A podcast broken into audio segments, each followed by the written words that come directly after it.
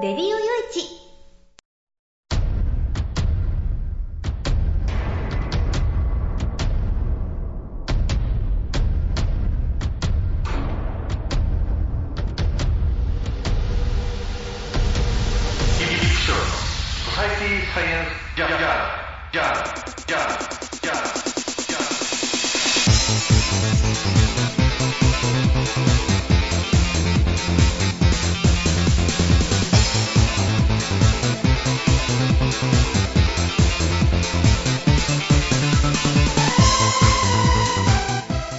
さんハローじゃご機嫌いかがですか？ソサイティサイエンスジャーナル第443回ということなんですけどね。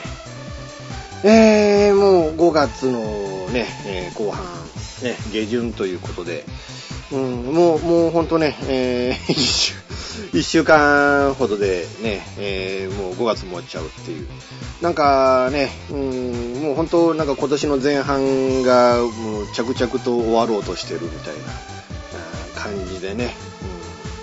もうあの本当なんか慌ただしく終わってるみたいな感じで、僕の方はね、本当あのまあちょっといろいろあって、あの1ヶ月ほど仕事がかなりね、遅れちゃったっていうこともあって、うん、この1週間ね、えーまあ、新刊のね、5冊目の本今書いてますけど、5冊目の本の、うん、まあそっちのね、えー方が忙しくって、まあ書かせてもらってたりだとか、うん、あとはね、まあ、まあ雑誌原稿はとりあえず終わったんであれなんですけど、あとはまあ、うん突如として、あの、ある新聞にちょっとコラム書いてっていうことで、えー書かせていただいて、まあまあ、あの、前回のね、えー発売になった号にもその僕のコラムをちょこっと、あの、僕の本の宣伝という形で書かせてもらってたりするわけなんですけれども。だからそういうあれでね、うん、突如としてそんなんで、まあ、みんなでバタバタと書いたりだとか、アルバイト先ではね、えちょっと特集のページのホームページ作ったりだとか、ということで、まあ、いろいろとね、えバタバタとやらせていただいてたりはするわけなんですけれども、でも本当、うーん、あの、バタバタとやってるっていうのが案外いいもんでね、もうバタバタやってるから、バタバタやってるから、もう寂しさを感じないというか、もうあれもやんなきゃいけない、これもやんなきゃいけないって慌ただしさの中で、えーまあ流されて生きていくことができるみたいなね。うん、いうのは、まあ今の僕にとっては、もう精神衛生上的にはいいのかな、みたいな。えーそんな感じで、まあ今、ちょっとお仕事をしてたりはするわけなんですけれども。まあ本当ね、うん、あの、いろいろちょっとここのところ買い物をしたり、まあどんなもの買ったかっていうのをエンディングでお話ししましょうかね。えー、いうことで、まあね、おおふお袋のね、位牌作りに行ったりだとか、ちょっとお寺に相談に行ったりとか、的なことで、まあそういうのも、まあ最後の方でちょっとお話ししていこうと思いますので、まあとりあえず今回も最後までお付き合いよろしくお願いいたします。この番組は、レディオ用地の制作により、全国の皆様にお届けいたします。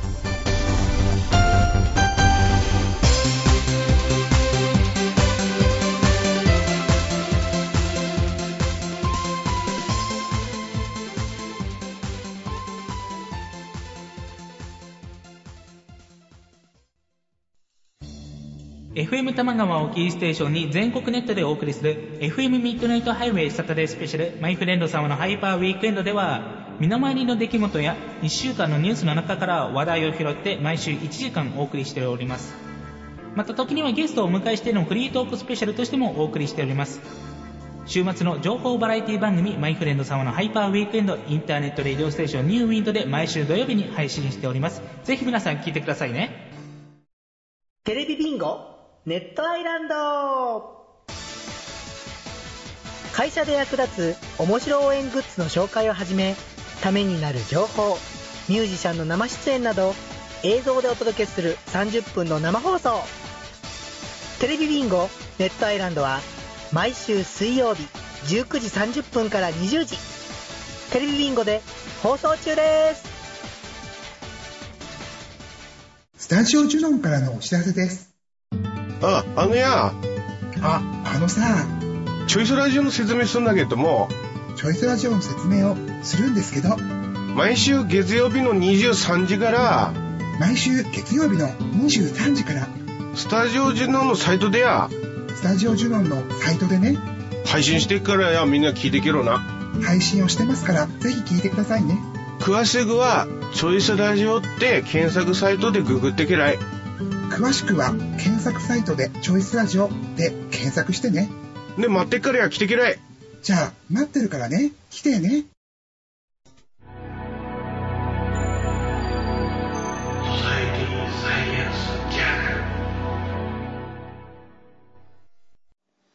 えーとね、もうその結論が出てから1週間も経ってから今更何言ってんだよっていうふうにね、えー思われる方々も多いんじゃないかと思うんですけれども、まあ、あのこのニュースをまず最初にね、お話ししようかなっていうのが、まあ、大阪都構想なわけなんですけどね。うん、まあ、要は結論が出たということで、うん、あの、大阪都構想は廃案ということになったと。まあ、多分これで闇に葬られるということに一旦はなるんでしょう。えー、まあどういうもんかっていうと、まあ要はね、大阪市を解体するっていう風なところが、まあ焦点にはなってましたけれども、でも要は東京都っていうのがなぜできたのかっていうと、あれは東京府と東京市が合併して東京都になったんですよね。だから、あまあそれと同じようなことを、まあ、あやろうということで、まあ今回のようなあ構想というものが5年間にわたって、まあ議論が繰り広げられて、結局のところは橋本さんの敗北に終わったと。でも、差がね、1%もつかなかったんですよね。まあ、票数で1万人っていや、確かにでかい票数なのかもわかんないけれども。でもまあ、0.7%程度なんですか。ということは、100人に1人分の差もつかなかったということは、まあ、あの、ど、まあ、どちらも正解だし、どちらも正解じゃなかったと。まあ、もうこれ、結局極論的には真っ二つだったんで、うん、まあね、勝った、勝った方の意見の総取りみたいなところが、えこういう、まあ、多数決の理、ね、論理ということになるので、えーまあ、約半数の方が、やっぱそう、橋本さんのあんたの言う通りなんだっていうふうにね、思ってたにしても、その、約半数の意見が、あ葬り去られてしまうっていうのが、まあこれはまあ宿命みたいなところではあったわけなんですけれども。まあよく、まあ、こんな五分五分のどっちかわかんないような戦いになったなと。だいぶそのね、えー反対派の方が、あの、もっと多いような世論調査が出てましたから、うん、よくこう、どっちが、どっちかどっちかわかんないような票までこう持ってきたなっていうのは、正直まあ感心するところだったんですけれども。でも結局、結論で言うと、これ橋本さんの人気そのものだったのかなと、うーん、いう気がしますよね。うん本当はね、うん本当はね、もっと、その、なぜ大阪都っていうものが必要なのかっていう、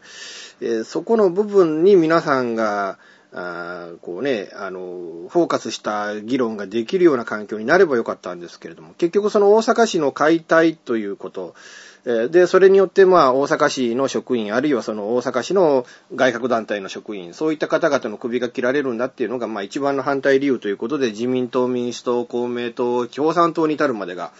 えータッグを組んで、うん、反対運動を起こすようなことになっちゃったっていうのがね。うん、でもまあその、それだけの政党が、束になってかかっていて、互角で戦うだけの勢力というものを大阪維新の会という勢力が持つことになったっていうのは、まあこれはね、えー一人のカリスマ政治家の力でもあるんでしょうけれども、まあ橋本さんすごい力を握ったもんだなと。うんだからそれ、その力を持って、えーもう政治家引退ですっていうのはちょっともったいないなっていう気はするわけなんですけれども。ただ、ちょっとね、断っておきたいのが、僕はその維新の支持者じゃないんです。えーもう維新、ね、大阪維新の会からずっと言ってることっていうのは、えーまあ、ぶっちゃけて言うて、彼らは新自由主義者であって、えーまあ、大体その坂井谷太一さんとかね、えーああいった方が、竹中平蔵さんとか、ああいった方々の考え方を反映するのが、まあそもそもの維新の会。だから正直言って、その安倍政権の考え方に極めて本当は近かったりする。なぜ彼らがその野党になってるのかっていうのが、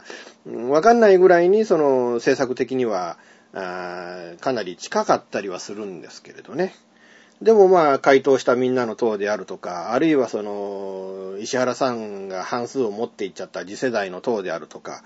あるいはその、この橋本さんの維新の考え方であるとか、うん、まあぶっちゃけて言って、その、どれも、どれもが新自由主義的な考え方なんだけれども、ただ、うん、橋本さんなんかはその原発反対っていう部分で、えー凝り固まってる部分があるし、石原さんなんかは逆にもう、えー日本は核武装するしなきゃいけないんだ。核武装するためにはプルトニウムを握んなきゃいけないから、だから、あの、プルトニウムを生成する原子力発電所っていうものは絶対にこれ必要なんだっていう。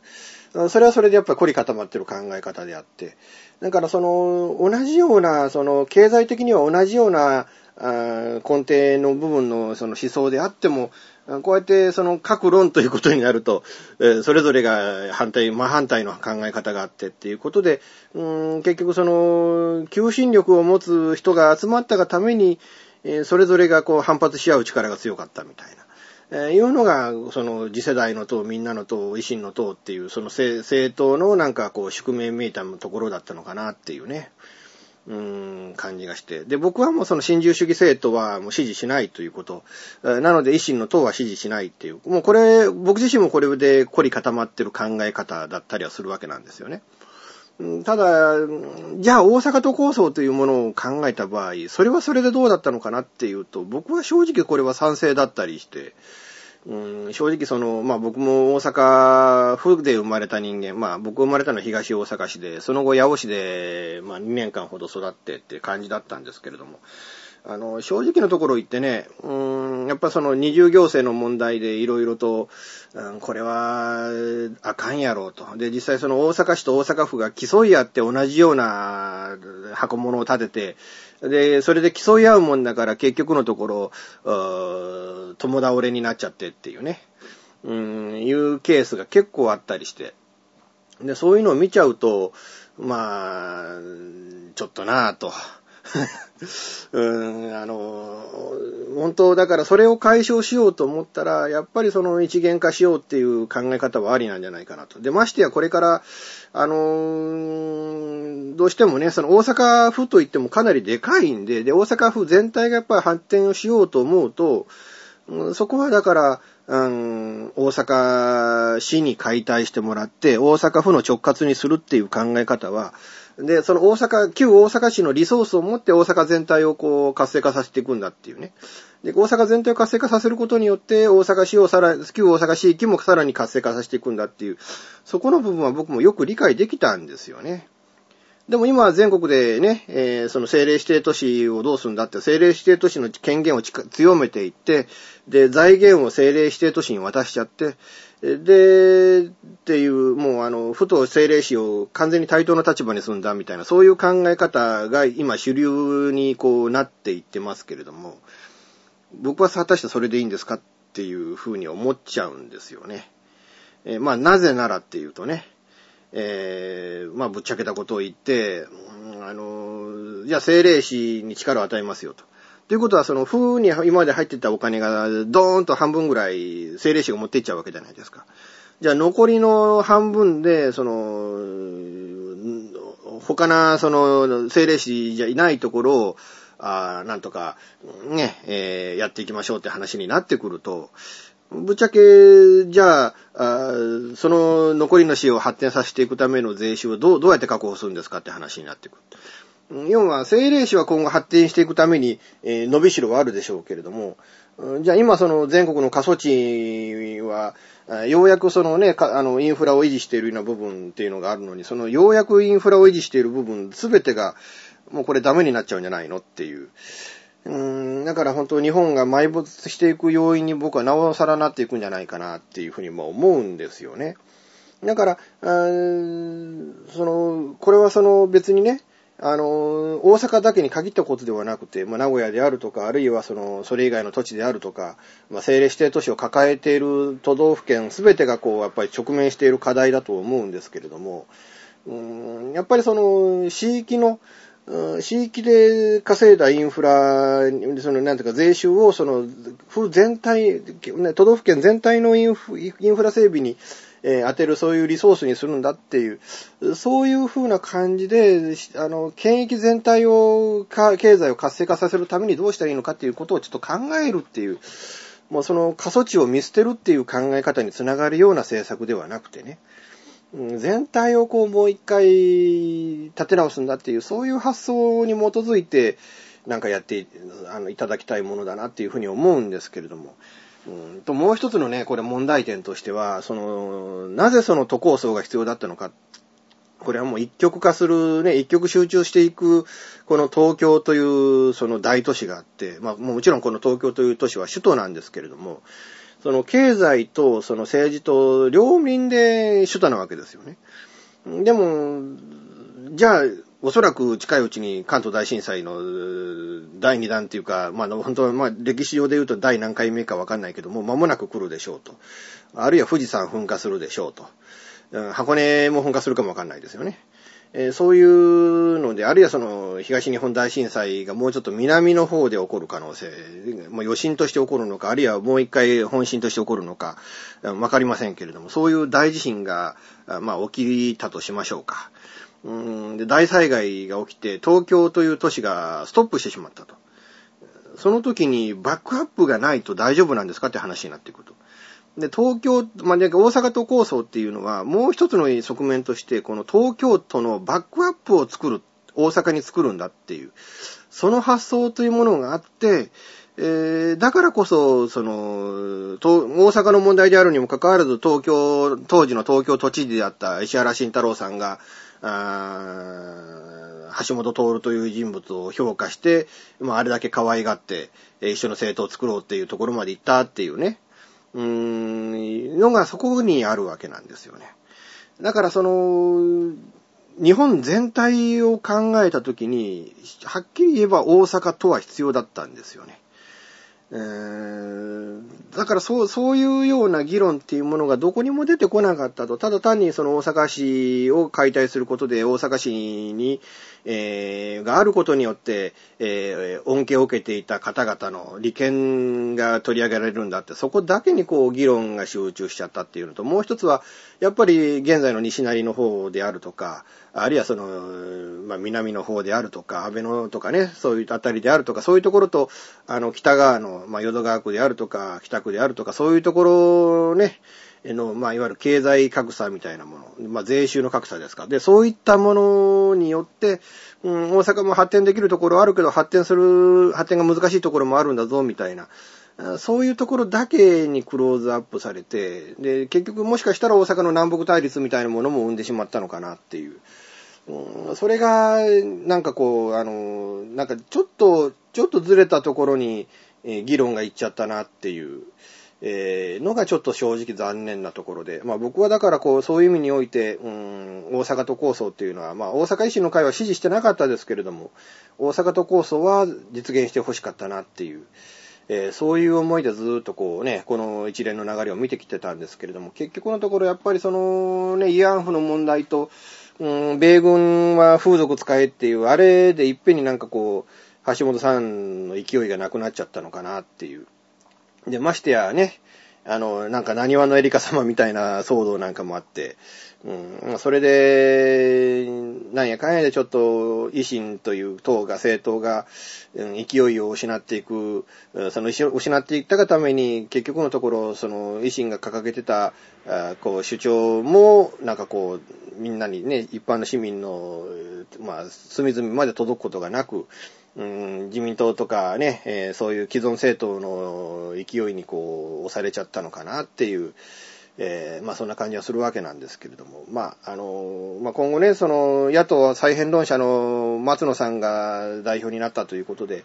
えーもしかしたら民主党ととか生活の党あたりと、えー合併合流っていうような方向に行くんじゃないかみたいな、そういう見方もあるんですけれども、まあちょっとどどうなんでしょうかね。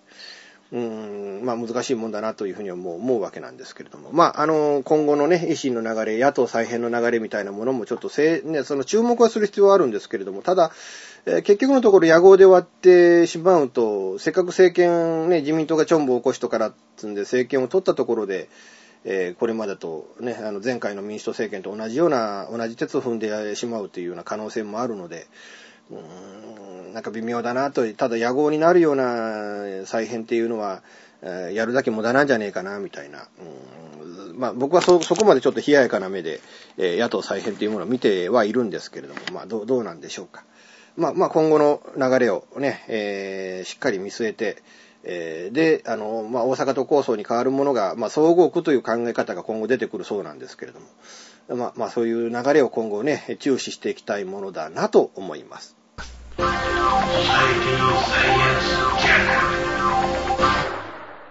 現金でマンションを買うのが夢なんですよ。あ、間延びしちゃったら一番いいなぁ。そう、無理だと思って。幸せな家庭を作るのと。留学したいんですけど心理学の方を勉強したいなと思っていて、で、あの、マンション建てて一番上に住むっていうのが理想かな。あなたの夢を応援しています。風俗リンクラジオ。オー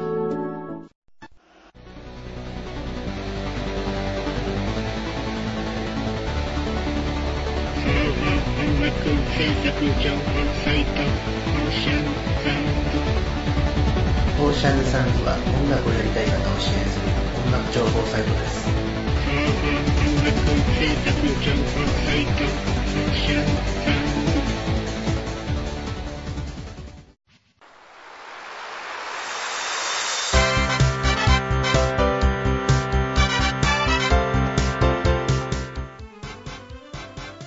ゆるいお話は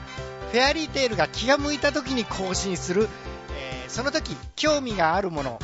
ゲームの話自転車のお話まあ社会状況のお話そういうものを題材に、えーゆるくゆるく語る番組です。ぜひ皆さん聞いてね。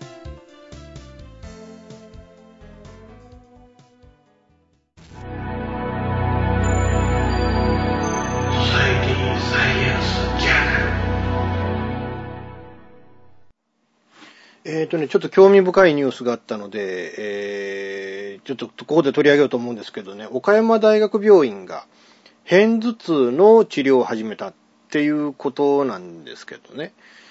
ちょっとよくわからないのが、その、片頭痛の治療なんだけれども、あの、心臓の小さな穴をカテーテルを使って防ぐことで頭痛が治るっていう。じゃあ、頭痛って言うんだから、これは脳み脳みそかなんかの問題だと思うじゃないですか、普通にね。だから頭にこう、なんかこうね、えー、なんかするっていうのは、なんか発想としてあるんだけど、これ心臓に、えー穴を防ぐことでよって片頭痛が治るっていう、えーいうのがちょっと、うんよくわからないんだけれども、画期的なんじゃないかっていうことなんですけれどね。えー要は今までね、その片頭痛っていうのは、まあ、まあ、要は痛み止めとか、まあ、鎮静剤とか、まあ、そういうことで薬で治すっていうのが、まあ、今までの常識だったそうなんですけれども。まあ、それが、なんかこう、結局この心臓を外科手術することによって、えー治るっていうことなんですよね。で、この循環器系疾患集中治療部の赤木先生という、えー岡山大学の方なんですけれども、片頭痛の患者のうち40%から60%が、えー心臓内部の壁に通常は出生後に自然に閉じる、えー卵円孔と呼ばれる1ミリから2ミリの穴がある。まあ、あの、新生児になったら自然に閉じるんだけど、もともとは開いてる穴がある。えそれが開いたままになってるんだと。えもしかしたらだからその心臓にその穴が開いているっていうことが片頭痛の原因の一つになってるんじゃないかなというふうに考えたと。それで、えー太ももから、太ももの静脈からカテーテルを入れて、えーまあ、あの、よく心臓の手術であるとか、あるいは脳のね、えー血栓とか取る手術とか、まあ、結構太もものから静脈でこうカテーテルを入れていって、えーで、しあの、治療するっていう、そういうやり方をするわけなんですけど、えーそれで、えーその穴を閉じるという手術を、えー、だいたい30分から1時間ぐらいの手術でできるそうなんですけれども、従来これはね、今も言いましたけど、これ脳梗塞の再発予防に用いられる一種の手術なんだと。えーいうことで、えーまあ、こういう治療をやってみたところ、去年までの治療で38人実施したと。で、10、片頭痛のあった19人中18人が、えー症状の消失もしくは改善があったっていうことで、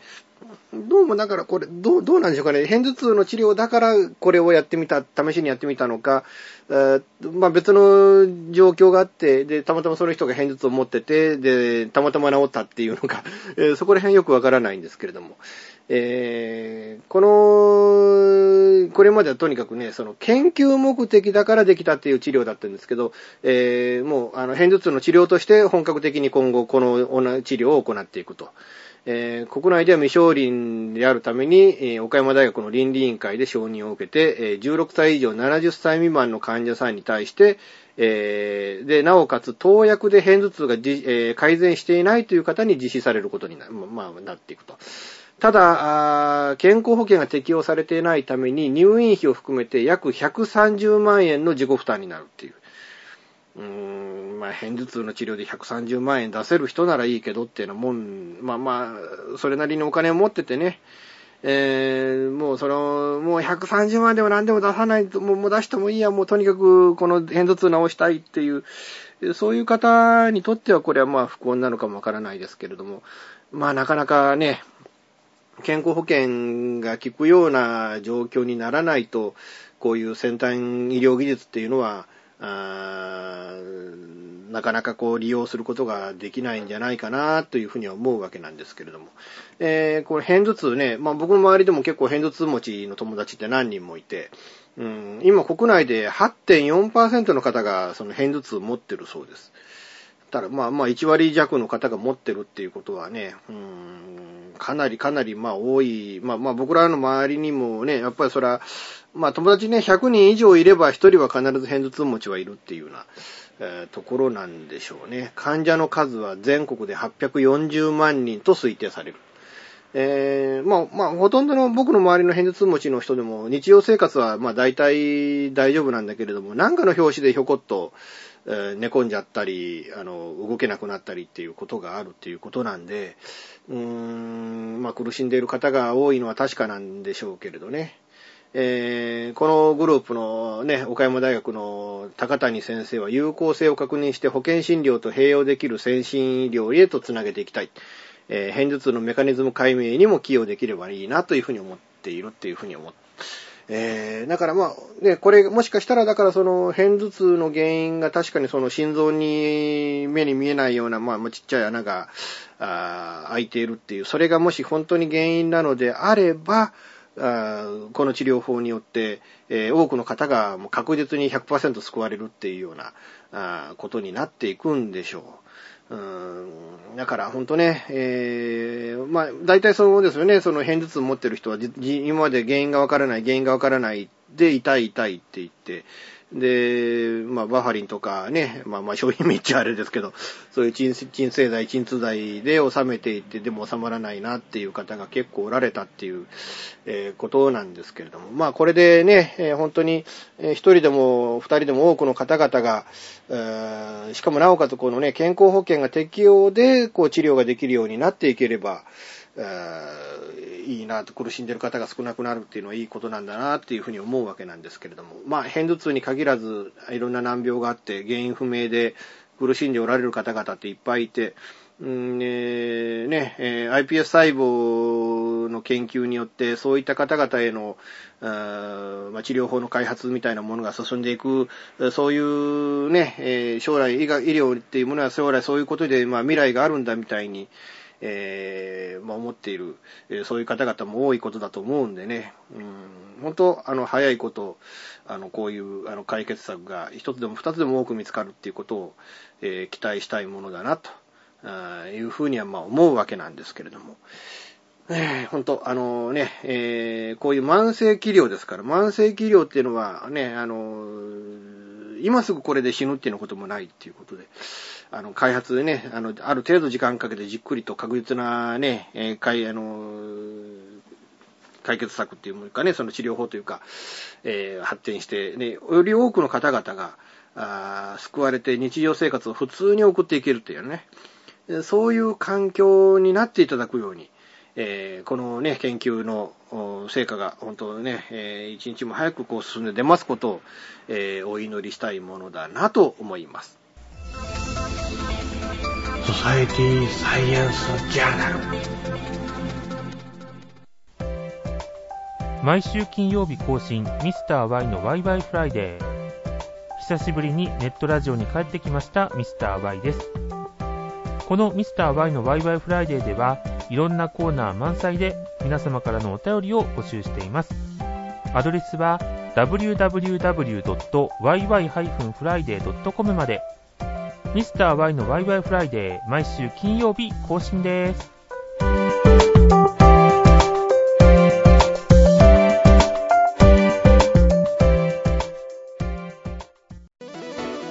デジタルスタジオ What's New は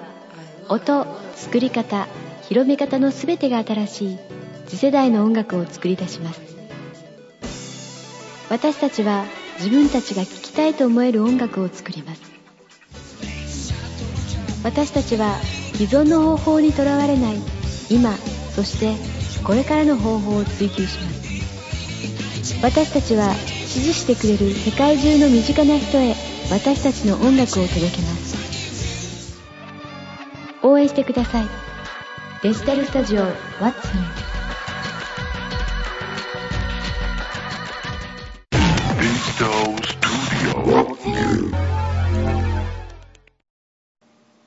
ープニングでちょっとね、買い物したって言ったんですけど、あの、実は10月の、多分、多分18日頃から、まあまあまあ、頃、頃ということでしょう。あの、まだ先方から正式な発表がされてないので、えー、あんまり詳しい話はできないんですけれども、10月の18日頃に大阪の、まあ、某所で、えー、まあ、セミナーというかなんというか、ある、あるイベントでちょっと講師として、えー、壇上に立たせていただいて、まあ、お話をさせていただくということになったんですよね。で、まあ、それに合わせてね、まあ、今、あの、この、ラジオの録音なんか実は iPad でやってたりするんで、もうほんと iPad で何や、何でもできるからほんと便利な、もうもうほんと僕パソコンよりも iPad 使ってる時間の方が、もう今一日じゃどっちかっていうと長いなと。まあ本気で文章書いたりとかなんか仕事をするときにはね、プログラム組んだりするのは、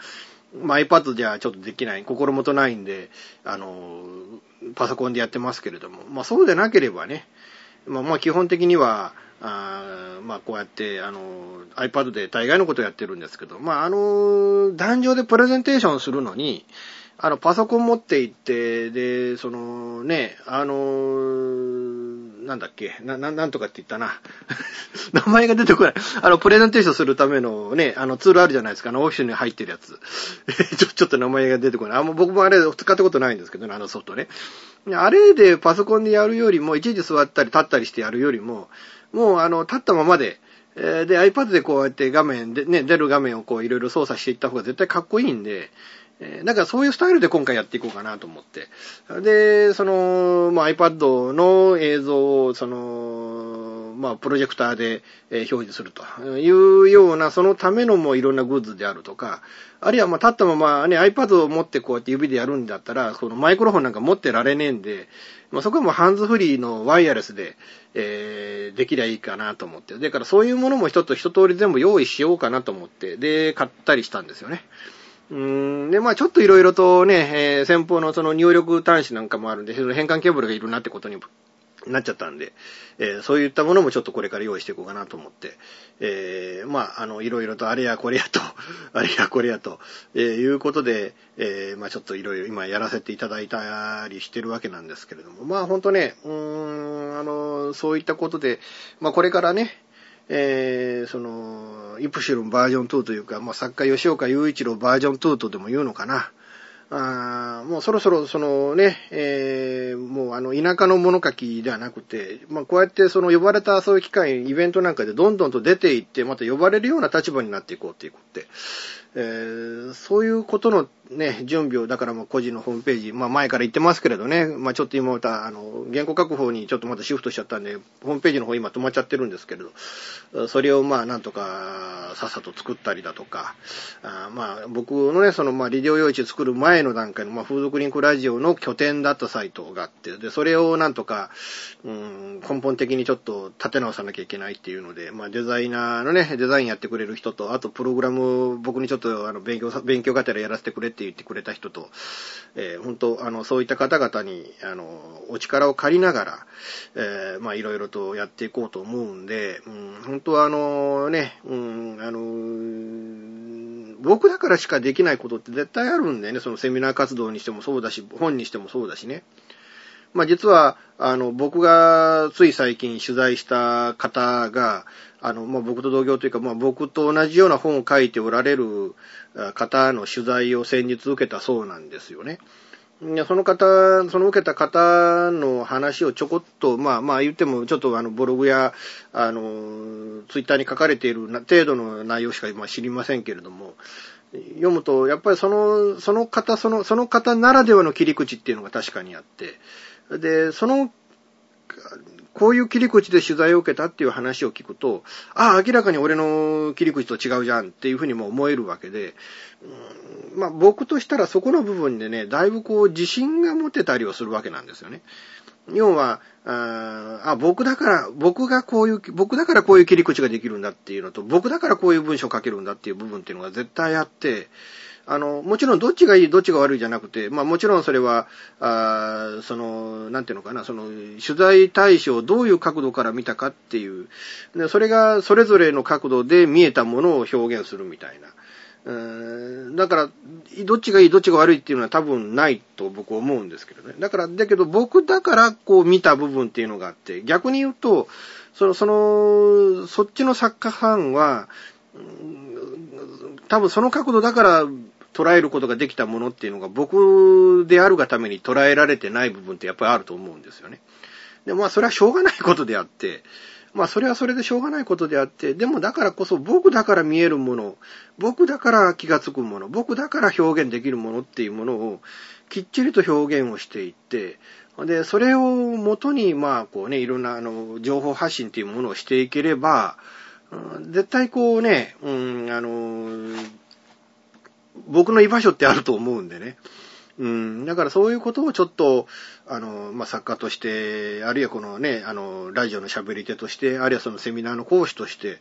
えこれからまやっていければいいかなと。まあ、そのための第一歩として、まあ、ちょっと格好からね、ヘッドセットつけて、あるいはまあ、あの、タイピンマイクつけて、で、そっから、あこうね、えー、あの、なんかこう iPad で、他の人はあのね、えー、パソコンでやってるところを僕は iPad でやると、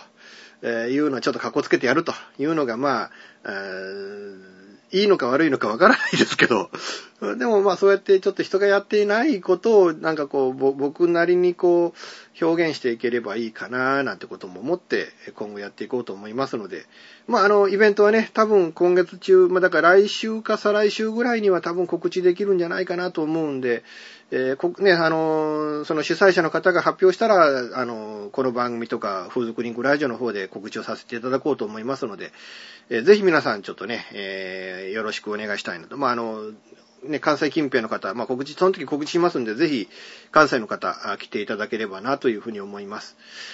ああいうことでね、うん、まあ、そんなんであるとか、あるいはそのデータがあるじゃないですか。あの、まあ、ホームページ作ったデータみたいなものをね、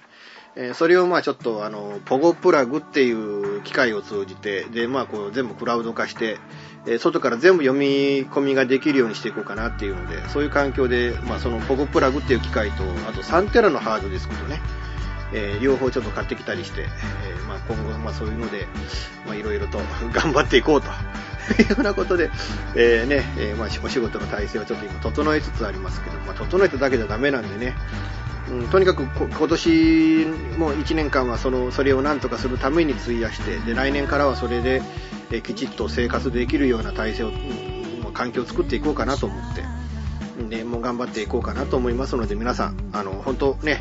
えー、応援していただければと思います。吉岡雄一郎頑張れと。いうようなね、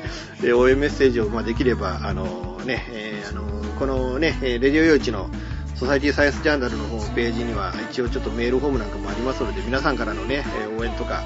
まあ、いろいろとご意見ご感想をね、えお寄せいただければなと思いますので、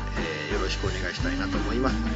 ということで、えー、次回がね、もしかしたらちょっと申し訳ないんですけど、次回、も来週末が多分、あのね、あの、うちのお袋の、あの、満中院の法要で、そのね、とまあ、当日はもちろんそうなんですけど、そのための準備でちょっとあたふたしているので、うんちょっと来週はちょっとそういうことに専念させていただこうかなと思いますので、えー、申し訳ありませんけれども、来週のソサイティサイエンスジャーナル、えーと、31日更新ですか。そちらの方はちょっとお休みをさせていただこうかなと思います。ということで次回のね、ソサイティサイエンスジャーナルは多分6月6日。なんか6月6日に、あ、歌っちゃっためね。なんか UFO がとか、あっち行ってこっち行って落っこちてなんて歌がなんか あったような気がしますけれども。その前日がね、亡くなったお袋の92回目の誕生日だったりして、えーちょうどそういうタイミングで、えーね、えーちょっとおしゃべりしていこうかなと思いますので、次回は6月6日の放送です。えー一周ちょっと空いた、空いちゃいますけれども、ね、ちょっとご容赦いただいて、えーまあ、また次回、再来週にお会いしたいなと思います。この番組は、レディオ用地の制作により全世界の皆様にオンデマンドポッドキャスト FM ラジオでお届けいたしました。お相手はイプシロンこと吉岡雄一郎でした。ではまた次回、ごきげんよう。さようなら。